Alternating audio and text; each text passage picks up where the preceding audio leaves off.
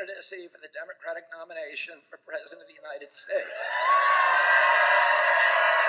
My mission over the next 18 months of this campaign and over my throughout my presidency will be to end the corrupt merger of state and corporate power that is threatening now is threatening now to impose a new kind of corporate feudalism in our country, to commoditize our children, our Purple Mountain's majesty, to strip mine our assets, to hollow out the middle class, and keep us in a constant state of war. Hey, you guys, welcome back. Today we're going to talk about Robert Francis Kennedy Jr. and his uh, presidential bid for 2024. About a week ago, he delivered a speech in Boston and talked about a lot of things that resonated with me and a lot of other people. And uh, he's running as a Democrat. So this is going to be really interesting because yesterday we learned that Joe Biden also announced that he was going to be running for president for 2024. So this is going to be really interesting because they're polar opposites in terms of uh, policies and where they stand with war and the environment and such. It's going to be a really interesting uh, election, let's just put it that way. Later on, we're going to discuss Tucker Carlson's departure from Fox, and we're going to brush up on Don Lemon and his departure from CNN. I'm going to spill a little bit of juice on that. But first things first, let's get into RFK Jr. Now, I know there's a lot of controversy uh, surrounding RFK Jr. regarding vaccines and the environment and such. Just to note, he did write a book called The Real Anthony Fauci, which was a New York Times bestseller for a few months, I believe. Sold a lot of copies and pretty much detailed all the shady shit that Anthony Fauci has been involved in dating way back I believe before the 80s. It's really interesting. My boyfriend bought that book and I didn't read it, but I did read some highlights online and I should get into that book. But anyway, aside from being John F. Kennedy's nephew and Robert F. Kennedy's son, who both of them were assassinated. He was an environmental lawyer for 20 years, I believe. He did a lot of work in terms of representing the Hudson River as an attorney, and he was also a board member at the uh, Hudson River Keeper, which is a nonprofit that's dedicated to protecting the Hudson River, and he's deep in that life. And he did that for more than two decades.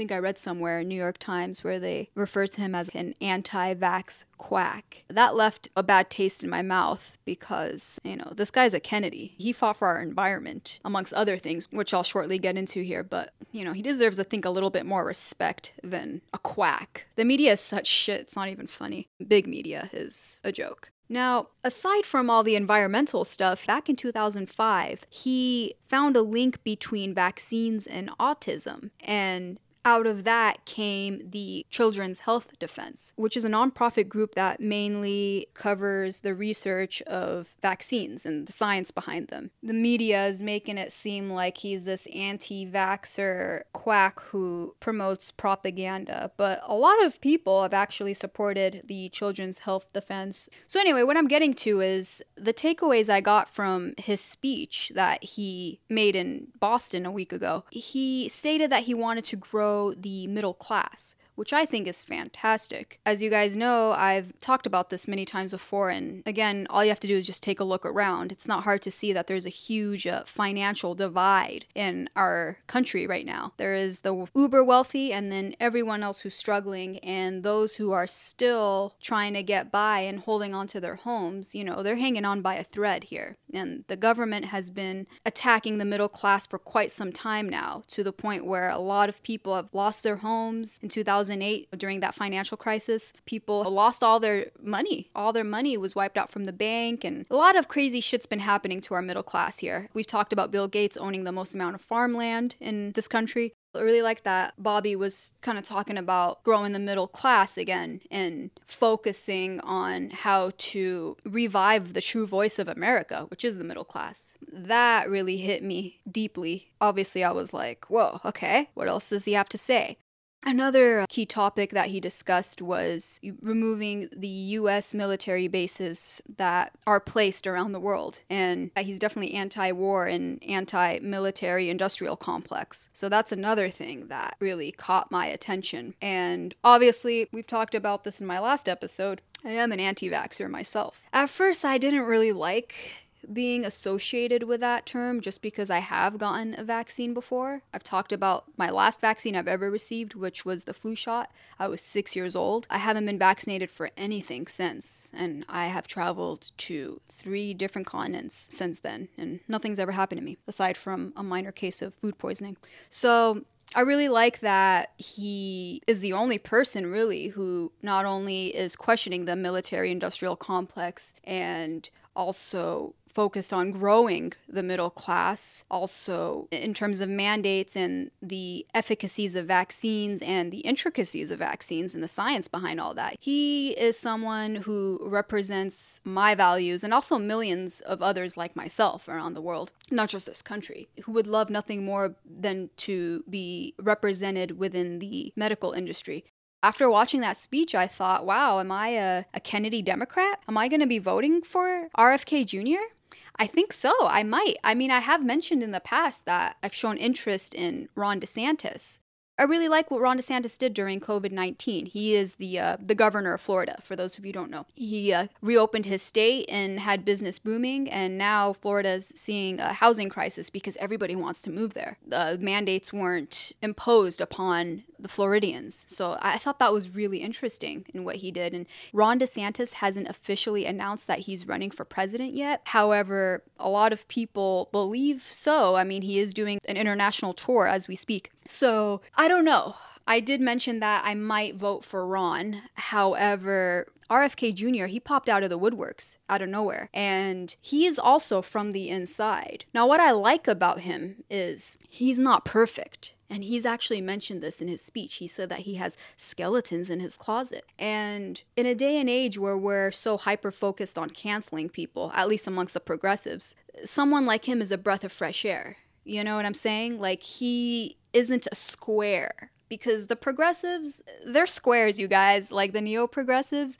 There's so many rules to follow, so many social norms to adhere to, you know what I'm saying? And it's just getting a little communist for my taste. I, I like that he's kind of flawed and that he's been in jail in Puerto Rico for environmental reasons. And I dig that he kind of has edge to him. It's really fresh. Perfection isn't what we need anymore because we've tried to strive for that for the past, what, 10 years and look where we're at now. There's a huge financial divide. People are so distracted that they're not really focusing on who the true enemies are, which I've mentioned, you know, is the globalists of this world that are pushing for a one world currency and government, which is fucking terrifying. That should terrify you. RFK Jr. is really fighting for the underdogs right now and the people who have been heavily censored. And that's another key topic I wanted to get to that he covered in his speech. He's anti censorship, and he himself said that they've tried censoring him for 18 years. And this is the outcome of what happens when the deep state tries to censor someone from the inside for more than two decades. They wind up running for president. I'm very interested in this avenue of RFK Jr. Now,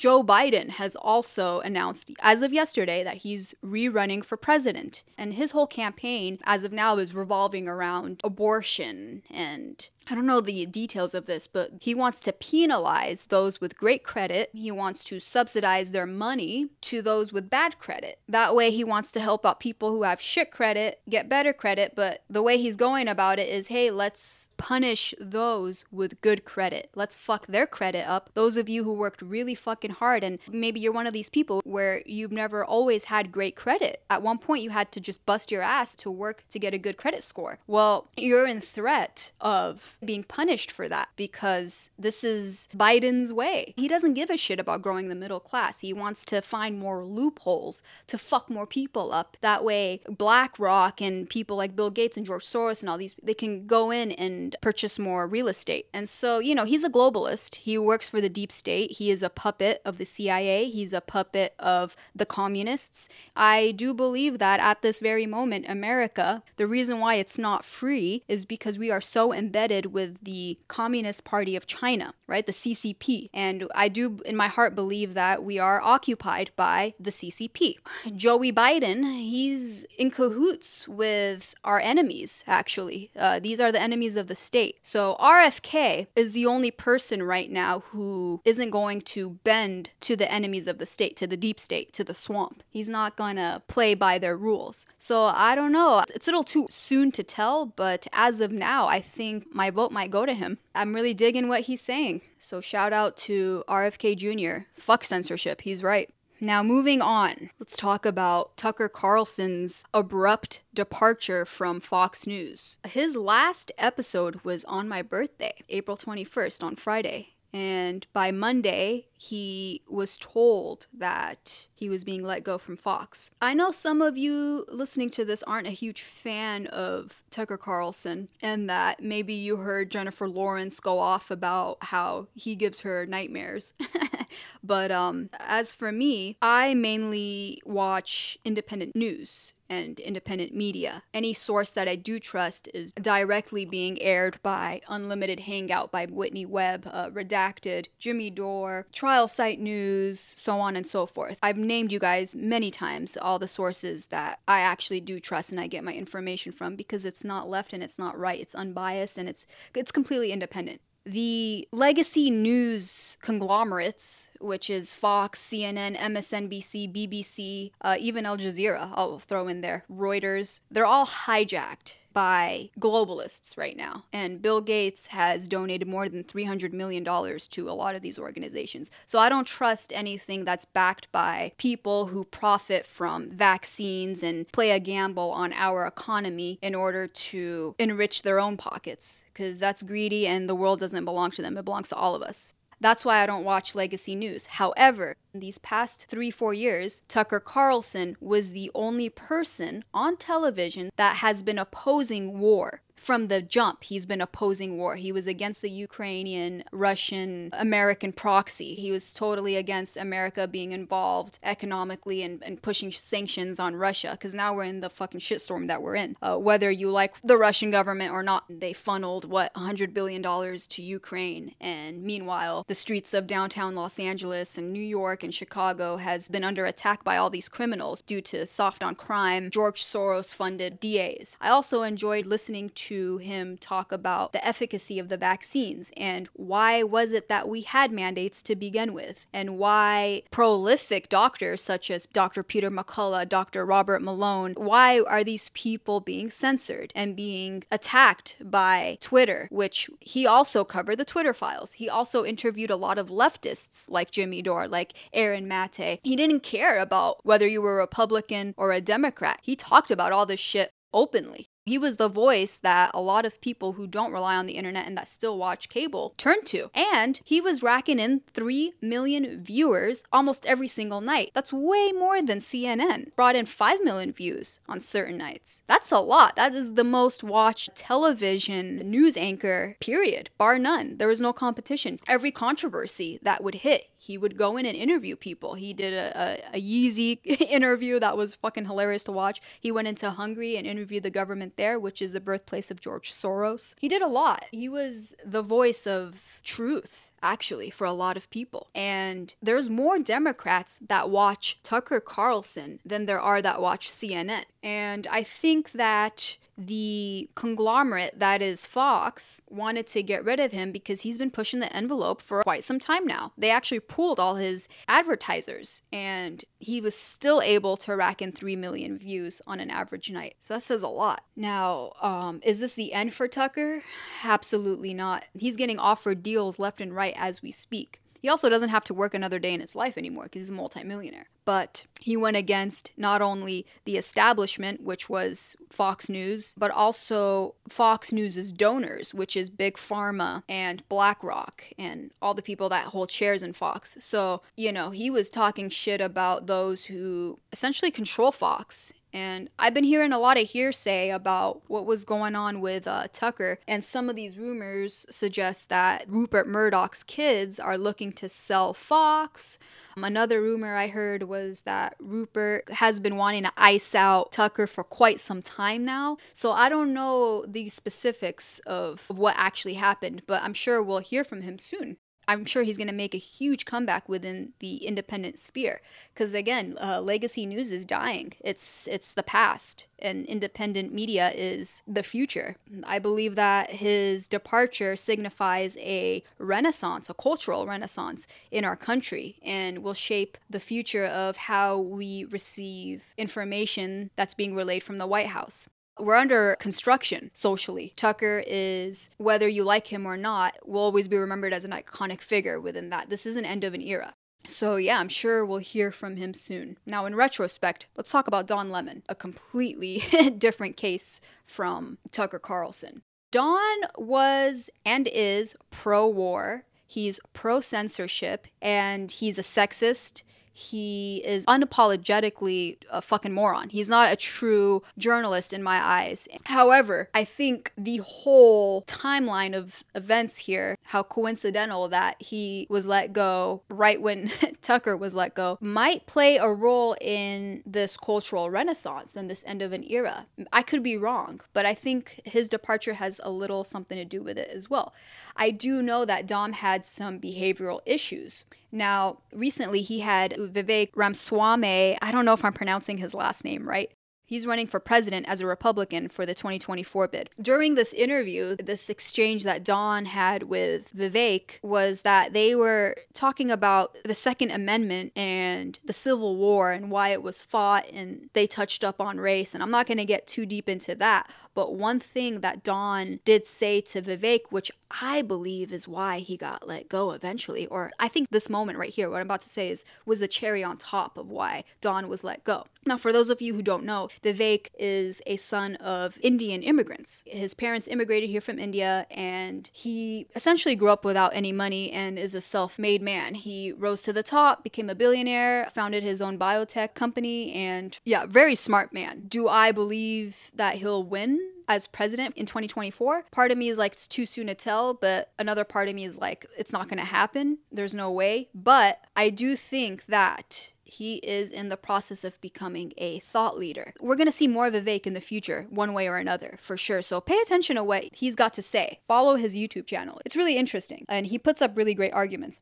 Now, aside from all that, Don, during this exchange that he recently had with Vivek, they were on the topic of race, and Vivek mentioned something about black people, and pretty much Don responded with, and I'm paraphrasing here, is he said, You can't have an opinion unless your skin tone is like mine. And that's what he told Vivek during this conversation, uh, the producers were kind of ringing into Don's ear, and Don was like, Listen, I can't speak over you guys talking in my ear. Like he was talking in his headpiece. And it was really fucking awkward. And Don's co host was like silent. She was just kind of looking at him like, What the fuck? And then shortly after, he was let go. Some people are saying that the interview with Vivek had something to do with him leaving, and, you know, he had just criticized Nikki Haley not too long ago, like a few weeks back back, he said that she wasn't in her prime anymore and pretty much was just nasty about his approach to criticizing people on the other side of the political aisle. As opposed to like attacking their policies, he goes after their superficial appearance. And it's made CNN look really bad lately. I believe that event was the cherry on top for Don. In retrospect, you have Tucker Carlson, who on the 19th, he had RFK Jr. on, which is like crazy. He's also had Tulsi Gabbard